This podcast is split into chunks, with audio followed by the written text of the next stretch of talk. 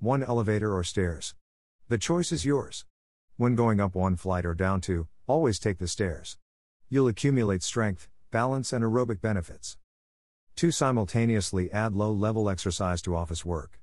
Examples include treadmill desks where you can walk slowly while doing tasks such as reading and answering emails. Consider walking around the office or home talking to someone on the phone as opposed to sitting still. 3. Do gentle stretches before rising from her desk chair. This will benefit range of motion and potentially decrease pain and improve function. 4. Pay attention to the quality of the lifting you do, even with light activities such as lifting a book at work or gallon of milk at home. 5. You can strengthen your neck muscles by doing gentle isometrics for 10 to 15 seconds 2 to 3 times a day at your desk. Do this by pushing your forehead against your hand resisting forward motion and placing your hand on the side of your head resisting rotational motion. 6. There is no more accessible form of exercise than simply walking outside.